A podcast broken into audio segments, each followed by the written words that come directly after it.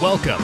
This is the Rip Griffin Show podcast, a baseball podcast for baseball fans of all ages. Now, here's your host, Rip Griffin. Hey everyone, how's it going? Thanks for listening to the show. On this week's episode, we are going to be continuing our 2020 season preview. This week, I'm going to be covering the American League West. But before I get into to everything. I'm recording this episode on Easter Sunday, so happy Easter to all those out there that are listening. I know it's a kind of an unusual holiday, but we still have reason to be thankful and to be joyful. Uh, eventually, we will be able to get out and to socialize with all of our friends and our family and just kind of come together uh, and to celebrate all the holidays that we've kind of missed and all the occasions that we missed. But we just got to continue to keep pushing through. We will, we will prevail we will be able to get back to, to normal and hopefully we will actually get back to having some baseball soon. So, with that, we have kind of been going through each of these divisions and seeing what every team has done in the way of improving their rosters within the to win the ultimate prize, which is the World Series. We have seen some teams make significant improvements, whether it be to their pitching rotations or they have added a key bat or two to boost their offense. We have seen teams that have stayed the course with their current roster, hoping that this roster will be able to produce and win games. We have also seen teams that are in a full reboot rebuild mode, uh, which is okay. Uh, that that's kind of the uh, in today's baseball. We have actually seen teams that have stripped down their rosters and used that to rebuild within their farm systems uh, so they will be able to be com- competitive in future years. And so far, it, it seems to work. Uh, teams in the American League West are a prime example of these techniques. There are a lot of people out there that oppose this style, which I mean, rightfully so. And I, the fans are the ones that seem to to oppose this the most because they want to be able to see their team play the best they can be every season. And they get really sick of seeing their teams lose all the time because when you look at it, the fans have a vested interest within this organization, and a lot of fan bases are pretty passionate about the the game itself, including their their their teams. So uh, I can kind of side with the fans when uh, you know they don't want to see their team lose, but sometimes these the, the tear down method needs to be done so that you know these teams can be competitive and they can compete for you know a postseason berth or you know they get to the World Series. So so with that, uh, just going through these teams and kind of seeing everything that they've done in the off season has been really really fun, and uh, going through this week's episode, of the American League West was very fun as well. So, kind of before I dive into the American League West, uh, there has been a lot of news within uh, Major League Baseball regarding when the season is going to get started. On my last episode, or my last podcast, I had on uh, my special guest, Rob Fontenot of Astros Baseball Podcast.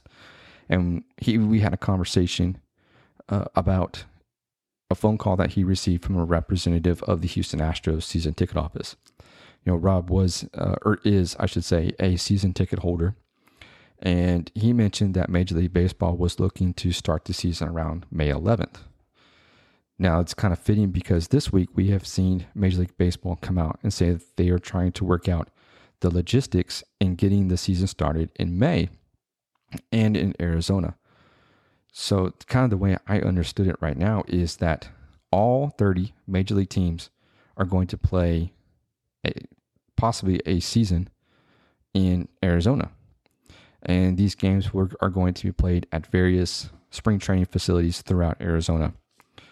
Uh, of course, the games will have empty stadiums, and only the players, coaches, staffs, and probably you know you've got your your team broadcasters who will be at these games when I read this, I got really excited because I was like, okay, baseball is fixing to start up. Yes, we can finally have it. And then I kind of started reading into the the details of it, and I it doesn't really kind of all jive together because one of the things you have to consider is how is this going to work logistically? Uh, with everything that we have going on as far as the social distancing, the uh, you can't congregate in groups, no more than ten. Uh, so how is this all going to going to work? Because there's not going to be that social distancing. There's not going to be. Uh, you're going to have big groups because when you include you know, of course, the players, the coaches, the staff, and then you've got your team broadcasters. Uh, yeah, you're going to have a lot of people. And one of the things that kind of clicked right off the bat is Arizona is hot, especially starting in May. And none of these spring training facilities have roofs. Now, the only stadium in Arizona that has a roof is Chase Field, which is home with the Arizona Diamondbacks. And I had another thought is are they actually going to have all 30 teams playing in that stadium? Which clearly is next to impossible um, because you, the field, from one, is going to get torn up. It's going to be a nightmare, honestly. So then I was listening to MLB radio and they were talking about the dugouts at the spring training facilities are small and then actually some players are actually going to have to sit in the stands, which is also going to be in the sun in May. Now, the other thing that, that makes this idea ludicrous is the fact that these players' families are not going to be able to accompany them to Arizona. So, this would potentially mean that these players would be away from their families for weeks or maybe months, depending on, on how long the season is. Now, that's uh, when you have guys that especially have just had young young babies that just had babies you know they, they kind of want to be able to spend time with them and it, to be apart from them for three and a half to four months that's going to be tough on the families I, I, unless all of a sudden that we are able to uh, get back to to normal then I, I honestly don't see how this is going to work out because you know I, I applaud Major League Baseball for trying to work out a way to get the season go the season going. But honestly, I, I don't believe this is going to be it. Um, no, this is just my opinion, but I really think that Major League Baseball needs to wait it out like other leagues are, are doing. I mean, eventually we're going to have to we're going to have baseball. Uh, it's not going to be the 162 game season. Uh, it's not going to be the things that we're accustomed to, but I honestly think that if we wait it out and start baseball kind of around the the June mark is what I keep saying, then we should be able to get maybe 100 games in or so. But we're still going to have to wait and see. We're still going to have to wait a little bit longer. But uh, I think we're still going to have baseball, just not as soon as we hope. So, with all that excitement that's happened this week, let's go ahead and jump into the American League West.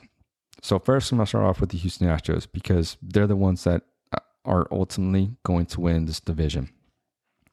So the Houston Astros had the best record in baseball coming in 2019, winning 107 games and coming within at least I think seven or eight outs of winning the World Series over the Washington Nationals. The Astros have had a very tough offseason, and I'm kind of putting that in very nicely. A team that was part of a Cinderella story just three years ago before they won their their or actually winning their first World Series championship in 2017.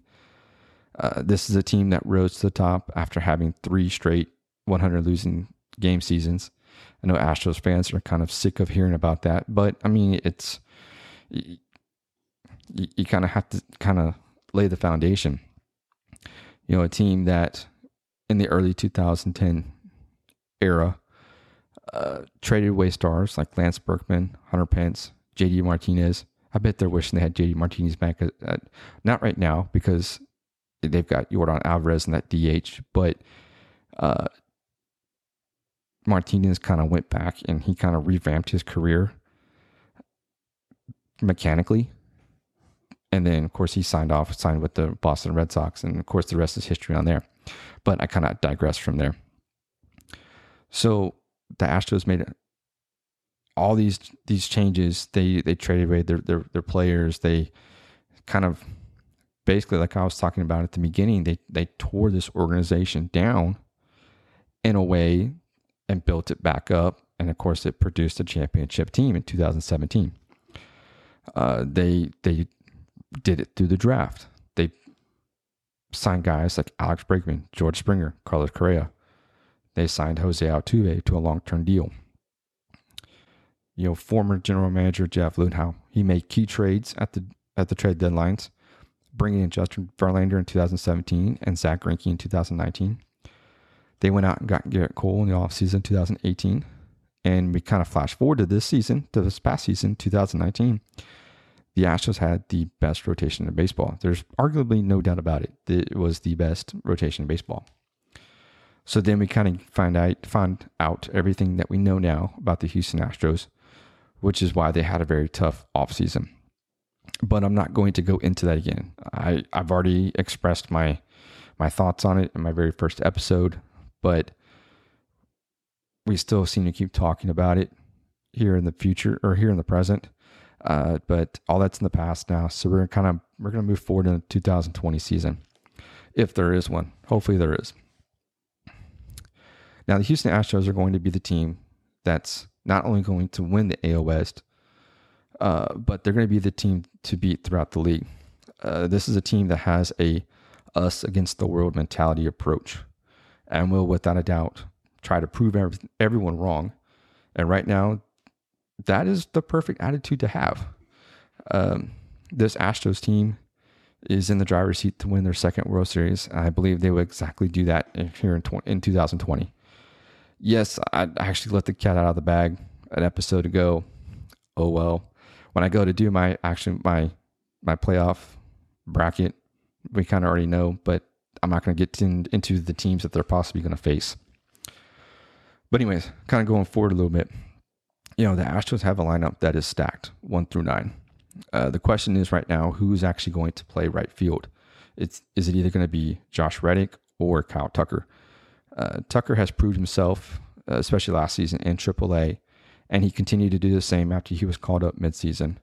Uh, he, he, kind of was had a some some good at bats during the playoffs in the World Series. Uh, when you look at this the right field position, you've got Josh Reddick, who kind of took a step back last season before Tucker was actually called up. But from what I'm hearing is Reddick is ready to go. He's ready to step up and compete for that that right field position. Uh, you've got an infield that is already set. You've got Alex Bregman, Carlos Correa, Jose Altuve, Yuli Gurriel, you know, Bregman, he hit 296 last season, had 41 homers, 112 RBIs, was a 2019 American League MVP runner up. Uh, you've got both Altuve and Gurriel who hit over 30 home runs each. Uh, the key offensively right now, the question would be how is Carlos Correa? Uh, this is a guy, he has the potential to hit 30 home runs and actually be an MVP candidate. But the thing is, is, is his health. Can he remain healthy? Uh, I think if he can, then we're going to see a player that uh, is going to have a potential breakout season. Um, he, he, just has to stay healthy.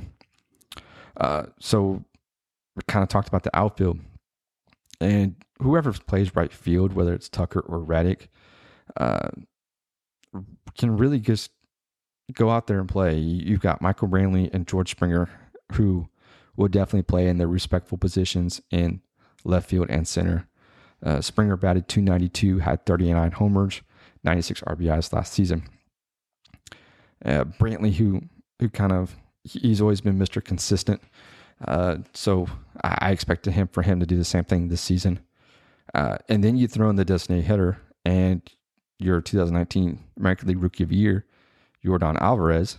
Uh, you know, Alvarez in his short time in the big leagues last season, he batted 313 with 27 home runs and 78 RBIs. And that was all done in 87 games. Not to mention what he actually did in AAA. And from what I, I don't have the number in front of me, but from what I hear is when you combine both AAA and major and the the big leagues, he actually hit over 50 home runs. So when you look at this lineup offensively, that this is a lineup that will beat you no matter who's pitching. You throw Yankees and Gerrit Cole on the mound, I bet you anything the the, the Astros are going to give Gerrit Cole a run for his money. Um, and I like Gerrit Cole. Gerrit Cole is an awesome pitcher, but th- this lineup right here uh, will beat you no matter who is on the mound. Now, with that being said, we kind of have to change gears and go into the pitching rotation because this rotation, who last year was the best in the American League and the best in baseball, kind of has some question marks now uh, because you still have reigning Cy Young award winner Justin Verlander, who's going to be your number one, your opening day starter whenever the season kicks up. You've got uh, Verlander, who posted a record of 21 and 6, had a 2.58 ERA and 300 strikeouts. Over his career, Verlander has a record of 225 and 129 with a 3.33 ERA and 3,006 strikeouts. So, coming into spring training, there were some injury issues that Verlander was battling, uh, which eventually led to him having uh, surgery on his groin. I don't know if he had a lat injury also, if the lat injury is what triggered the growing injury, but I mean, we just don't know. But with this time off now, this should allow Verlander to heal without, I mean, stressing about missing time. So he'll be ready to go. And then you look at this rotation again, of course, with the loss of Gerrit Cole, it's going to have a an effect on this rotation. But you've got Zack Greinke, and now you have a healthy Zach, uh, Lance McCullers Jr., uh, who are going to be a very tough one through three part of this rotation. now the question is, who's going to come in in that fourth and fifth starter role? Uh, a lot of what I'm hearing right now is Jose Urquidy I don't even know if I pronounced that right. I hope I did.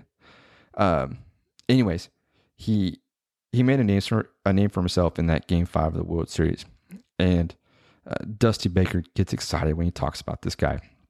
So I have I'm pretty confident that he's going to come into that number four starter role. The question is who's going to come in at number five. Uh, Josh James seems to fit that role. Uh, but the Astros also made a trade and brought in Austin Pruitt from the Tampa Bay Rays. They've got a guy by the name of Bryan Abreu who can come in.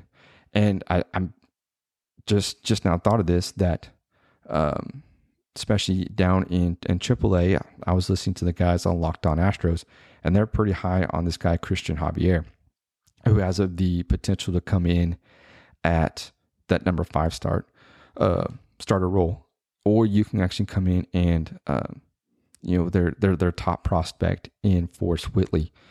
Uh, Whitley has kind of had kind of up and down, especially within throughout the minors. I think there was a suspension for PEDs, uh, some injuries, uh, you know, consistency in in in pitching and his delivery. Uh, I know that pitching coach Brent Strom went back to to Whitley and said, "Hey, go back to what you did in high school because what he did in high school worked. So Whitley kind of went back and changed his mechanics. We'll kind of see what happens and when the season starts. I kind of uh, have him coming in maybe towards the later part of the season. Uh, if we do have a season, he'll maybe one of those September call ups. But I think once he actually gets into the big leagues, then we're going to see that why he was such that top prospect for the Astros. But when you talk about these guys, when you talk about the Abreu's, the Josh James, the Austin Pruitt, uh, if these guys, if one of these guys does not make that fifth starter role, these guys could come in at a time where you know Verlander or Greinke or McCullers Jr. actually needs a day of rest and you can actually put those guys into that starter role because they can actually do that. They can, the arms are there.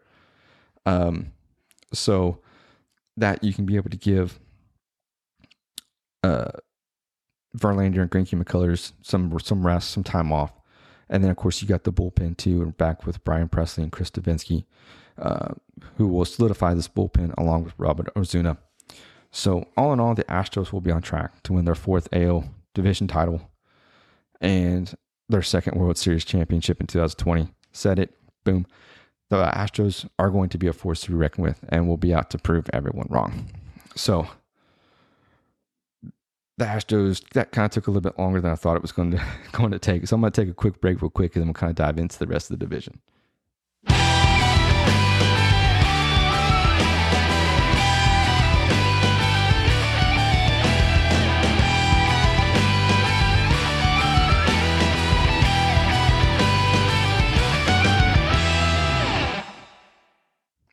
Hey guys, welcome back. So I took a little extra time on the Houston Astros. So now we're, going to change gears and kind of break down the rest of the division. Uh, next up, we got the Oakland Athletics, and the Athletics are coming off a season where they won 97 games, but they did lose that wild card game against the Tampa Bay Rays. So ever since Moneyball came out, the Athletics are always a team that has the lowest payroll in baseball, next to the Tampa Bay Rays. But this is also a team that always makes the postseason you know, you, you kind of have to tip your cap to Billy Beane, executive VP of baseball operations for the Athletics, for fielding a team on paper that seems like a non contender, but every September we're talking about the Athletics as a postseason wildcard team. And I'm going to say this I expect the same thing here in, 20, in 2020. I believe that they will be in contention for a division title, but until the Astros start to restructure their payroll the Athletics ha- are going to have to settle for second in the in the division and that wild card berth. Uh, the only way that the Athletics don't make the postseason in 2020 is if Tampa Bay or the Chicago White Sox have a better season. Uh, uh, I, I kind of rank all three teams to be fairly competitive this season, and all three are going to be postseason teams. Uh, just depends on which team has the better season. So this offseason, the Athletics made a couple moves. They did trade Jurickson Profar to San Diego for catcher Austin Allen. Uh, Allen will come in and back up catcher Sean Murphy. The Athletics, Athletics also traded infielder Alfonso Rivas to the Cubs in exchange for infielder outfielder Tony Kemp. Kemp will fit in nicely into that utility role as a player that can play just about every position and can also be a pretty reliable uh, defensive player. Uh, he's also fairly reliable offensively as well. Uh, the Athletics also made sure to reassign shortstop Marcus Semien and actually left fielder Marcus Canha. Uh, Semien finished third in the MVP voting last season behind winner uh, Mark, Mike Trout and Alex Bregman. You know, as I'm thinking about this now, all three MVP finalists came out of the American League West. That just goes to show how good this division really is. Semien batted 285, had 33 home runs, 92 RBIs. You know, Canha had a good season as well. He batted 273, had 26 home runs, 58 RBIs. Uh, the Athletics also have first baseman Matt Olson and third baseman Matt Chapman. Matt squared, is what I'm going to call him, in this lineup. Olson batted 267, 36 home runs, and 91 RBIs. Chapman had similar numbers, batting 249, 36 home runs, 91 RBIs. So this lineup can put up numbers and score runs. But the only key of the puzzle is if the Athletics want to go deep into October, they're going to need the pitching, and primarily that pitching is going to have to be in the bullpen. So when we talk about the pitching rotation, the rotation is led by Sean Manaea. Manaea did spend most of the season last year on the injury list, and, and he was able to appear in five games, including that wild card game against Tampa Bay. Manaea has only been in the league four years, but has a career record of 35 and 28, a 3.77 ERA, and 142, 102 strikeouts. Gave him about, you know, a few more than what he really has. Sorry. But not counting 2019, Manaea has won at least 10 games over the last two seasons. So the Athletics are going to need Manaea to remain healthy if they want to go deep in, into the playoffs course, in addition to Manaea, the Athletics have Frankie Montas and Mike Fiers as your number two and three starters. Uh, Montas is another young pitcher in this Athletics rotation that will continue to improve. Montas was 92, had a 2.63 ERA and 103 strikeouts last season. As he gets more experience at the major level, I expect his numbers to, to improve. Uh, you've got, you know, of course, the guy Mike Fiers, who comes off a 2019 season, which was probably his best season since he broke into the league back in 2011 with the Milwaukee Brewers. Fiers had a record of 15 and 4, had a 3.90 ERA, and 126 strikeouts. Over his career, Fiers is 69 and 59 is 69 and 59 with a 4.02 ERA and 953 strikeouts. So the bullpen is the question. And the Athletics made sure to resign left handed reliever Jake Diekman. Uh, Diekman will give this bullpen some balance, especially when he's called upon in situations where he might have to face a left handed bat. Look, we all know Athletics, what they can do, uh, especially on paper. Uh, they have one of the lowest payrolls in baseball, but in today's baseball, having the highest payroll doesn't necessarily mean you will win the World Series. Um, Moneyball seems to be working for Billy Beane and the Oakland Athletics. So it will be interesting to see how this season plays out. So don't sleep on the Athletics because they might surprise you. Now, City of Oakland, Oakland County, please build them a new stadium. Please.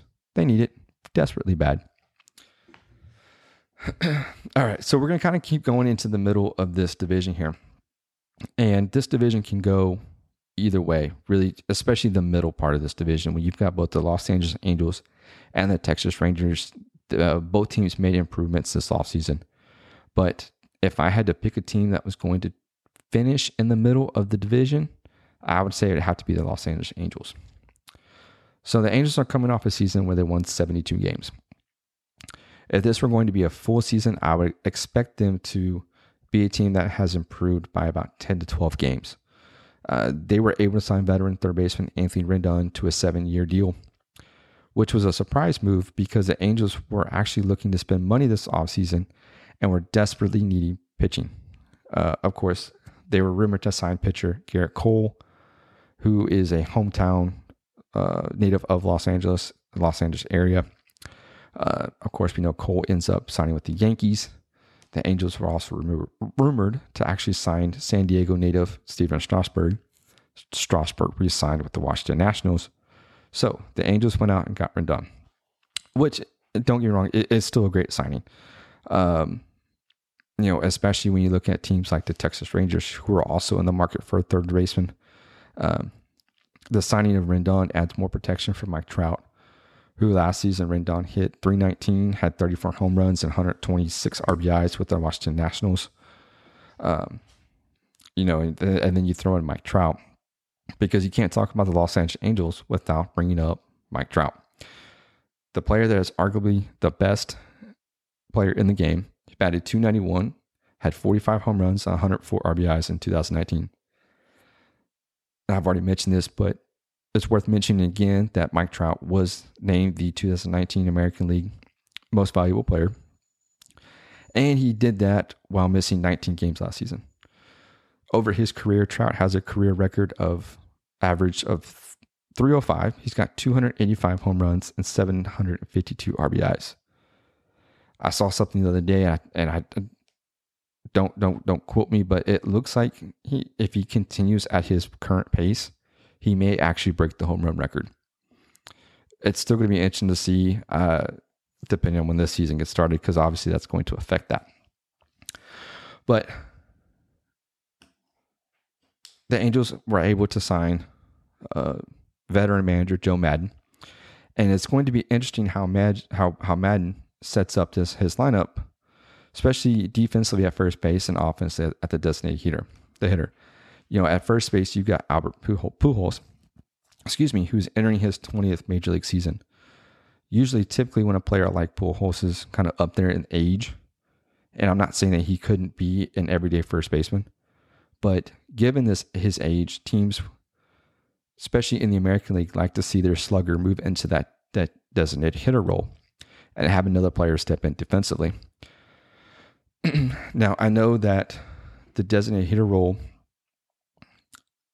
but when you look at guys like Albert Pujols, JD Martinez, and even Hall of Famer Edgar Martinez.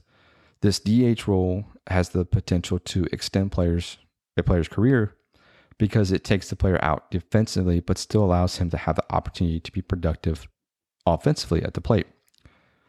So with the Angels, they have the potentially have two players that can fill that designated hitter role. You got Shohei Ohtani, who can also be that DH.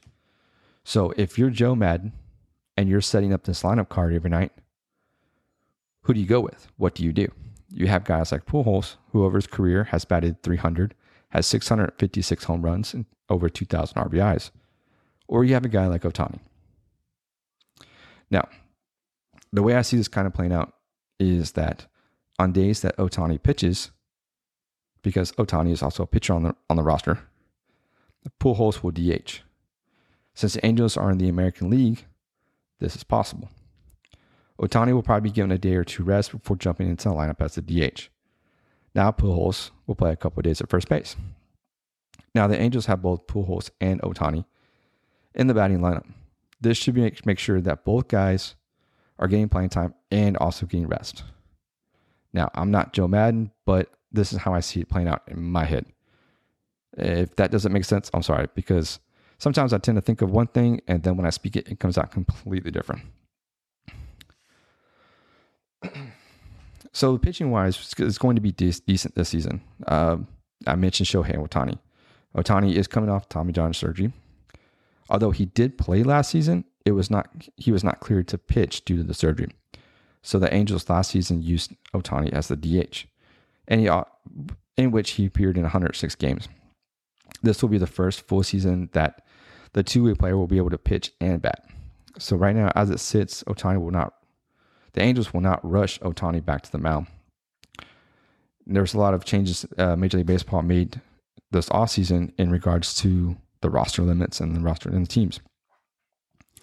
So the teams will be allowed to have a 26 man roster and will also allow two way players like Ohtani to be able to play the next, game, next day after pitching a game.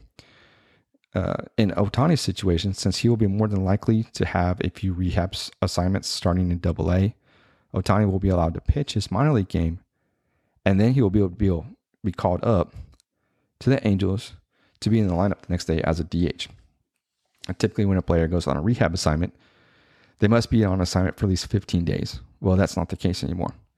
Ohtani can be in the lineup for the Angels, and then once he's done, go back down to the minors, pitch his assignment, his rehab assignment, and can possibly come back up the next week and kind of get back in that designated hitter role. So eh, I know it all sounds confusing, but when we see this go into action, we'll kind of get a better idea of how it's going to, take place. So the Angels were actually able to sign also Julio Teheran to a one year year, one year deal. Excuse me.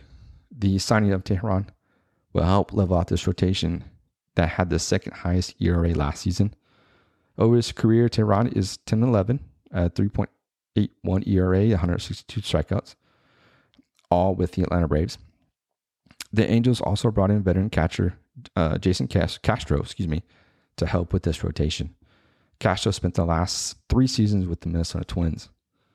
So, all in all, 2020 is going to be a year that the Angels will be able to build on at least going forward. The signing of Anthony Rendon gives us lineup a boost that it needs to be competitive. Mike Trout will still be able to put up numbers, Mike Trout numbers, but the Angels signed Trout to that mega deal in the hopes of building a championship team. But if they want to do that, the Angels are going to actually go out and get pitching. The Shohei Ohtani oh, Project 2.0, as I call it, may only last for so long, but the Angels are going to go out and need to get a number one or number two starter to help at least solidify this rotation. Uh, if they don't do this, then this team is actually taking a step back. So it'll be interesting to see what the what the Los Angeles Los Angeles Angels do this offseason. So now we jump into the latter port, latter portion of this division with the Texas Rangers and Seattle Mariners. Uh, the Rangers are, will kind of kind of not be uh, will be in fourth in this division, I, I think. a team that won 78 games last season. But this is a completely different team than they were a year ago. The team made major moves this offseason, and it's only fitting that this revamped team gets to show off in their new retractable stadium, Globe Life Park. Now, Globe Life is not a sponsor of this show, but I'm giving them an unofficial plug. If they want to be a sponsor, give me a call. I'm open to it. The stadium was a must for the Rangers, uh, especially when you play in Texas in August. It, it's tough. It's hot. Uh, now, I, I live in Texas myself, and I dread August because that is usually the hottest time of the year. So now both fans and players will be cool during those summer, those hot summer months. The Rangers missed out on trying to land free agents Josh Donaldson and Anthony Rendon because that third base position was one that needed to be filled since Adrian Beltre retired back in 2018. But the Angel, uh, the Rangers, excuse me, were able to uh, sign veteran uh, Todd Frazier.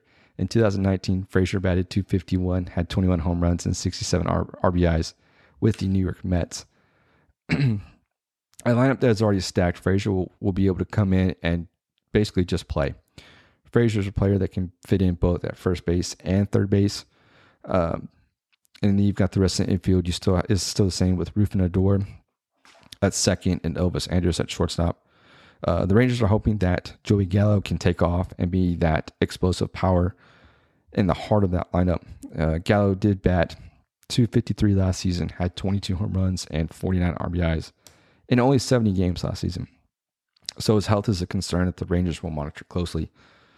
Uh, although the average doesn't reflect it, Gallo did hit over 40 home runs in 2017 and 2018, respectively. These Rangers are going to need Gallo to be productive at the plate and bring in the runs. The Rangers are needing both Daniel Santana and Willie Calhoun to take off. Santana finally broke through in 2019, batting 283 with 28 home runs and 81 RBIs with the Atlanta Braves. Santana has been in the league for six seasons, and 2019 was the first time he actually had double digit home runs. Uh, 2019 was also good to Willie Calhoun, who batted 269, had 21 homers, 48 RBIs in 83 games as well with the Rangers. So Gallo, Santana, and Calhoun are the height of the heart of this lineup. I expect all three will be called upon to put runs on the board. Now, the Rangers did lose right field slugger Nomar Mazara, but that should not reflect this lineup, especially from an offensive perspective. the Rangers also brought back Robinson Chirinos. Uh, Chirinos had his best season offensively last season with the Houston Astros. He did bat 238, had 17 home runs and 58 RBIs. But Chirinos' bat is not the reason that the Rangers brought him back. The Rangers brought Chirinos back to work with this revamped pitching staff. So during this offseason, the Rangers went out and traded for right-handed pitcher Corey Kluber. Kluber sent the actually, excuse me, Cleveland, the Cleveland Indians sent Kluber to Texas in exchange. The Texas Rangers sent outfitter Delino DeShields and pitching prospect Emmanuel Clase to the Indians. excuse me. Now, I'm not going to go into the, the specifics of the trade, but clearly the Texas Rangers got the better end of the deal. Kluber comes to Texas after spending most of 2019 on the injury list. In his start last season against the Miami, Miami Marlins, Kluber broke his arm, his pitching arm, after taking a line drive. Uh, so he kind of uh, spent the last, I think, 10 months that he was on the injury list. But he comes back in the spring with a career record of, excuse me, of 98 and 58, a 3.16 ERA, and at over almost 1,500 strikeouts in nine major league seasons. So prior to his injury, Kluber was coming off a 2018 season where he was 20 and 7, had a 2.89 ERA, and 22 strike and 222 strikeouts. Excuse me. The Rangers are hoping that Kluber can re, re, replicate that season and I think with that veteran presence, Kluber gives this rotation a boost, especially when you add in pitchers Mike Minor and Lance Lynn into the mix. So, all in all, for the Texas Rangers, look for them to make some noise within this division. There's still a few couple few, few pieces away, but I expect them to be contending for a postseason, possibly wild card berth, uh, coming pretty soon. So lastly, we bring up the end of this this division with the Seattle Mariners. Now, Seattle Mariners are a team that won 68 games last season, but that's because they're still in rebuild rebuild mode. Uh, they did get off to a hot start in 2019. The Mariners sort of flattened out after the rest of the season, which was to be expected because this team is still relatively young.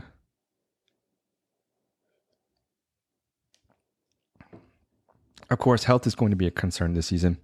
The Mariners are going to need Kyle Seager to be healthy. Seager only played in 106 games last season, batted 239, had 23 home runs and 63 RBIs. The 2014 All Star is hoping to get back to his form in 2020. The Mariners have a young shortstop in JP Crawford. Crawford is entering his fourth season in the major leagues. Although not a power threat, Crawford does have a knack for getting on base. Posting his 6.84 OPS last season, Crawford looks to do the same here in 2020. Uh, the, the Mariners are also hoping that Daniel Vogelbach will continue to duplicate his 2019 season an all star. Vogelbach batted 209, 30 home runs, and 76 RBIs. Now, I know that average doesn't sound appealing, but when you hit 30 home runs in a season, that takes notice. So, that's still a great accomplishment to be an all star, but still have an average that's kind of subpar. Uh, the Mariners are hoping that Vogelbach will kind of continue uh, as he gains more experience within uh, the big leagues and, and and go from there. So this Mariners pitching rotation is young.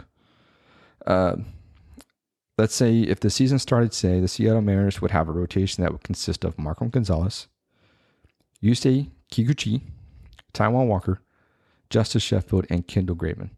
When we combine the service time of each of these pitchers, it averages out to around five years. Aside from Taijuan Walker, this rotation lacks both depth and experience. The Mariners brought back Walker, who pitched for the Mariners from 2013 to 2016 on a one year deal. Walker spent the last three seasons with the Arizona Diamondbacks. Career wise, Walker has a record of 31 and 31 with a 3.95 ERA and 478 strikeouts. Now, the bullpen for the Mariners is young, but it does have the ability to be effective when needed. So, all in all, the Seattle Mariners are going to be continue, are going to continue to follow that Moneyball approach and keep rebuilding rebuilding this organization from the ground up. The Mariners want to end their postseason drought, and I don't blame them. Uh, since they won that record 116 games back in 2001, losing to the New York Yankees in the ALCS, the Mariners have not been the been back to the postseason. Unfortunately, they will have a least a couple more seasons before they will actually get their possible postseason berth. All right, guys. Well, I am out of ep- out of time for this episode. I kind of went a little bit longer than I normally do, but I hope wherever you're listening that you and your families are safe and well. Hopefully, we'll have some baseball back soon. But until then, keep we'll keep talking some baseball. So be sure just to subscribe to the show on Apple Podcasts, Google Podcast, and Spotify. Please take care and remember to always stay positive. Take care, guys.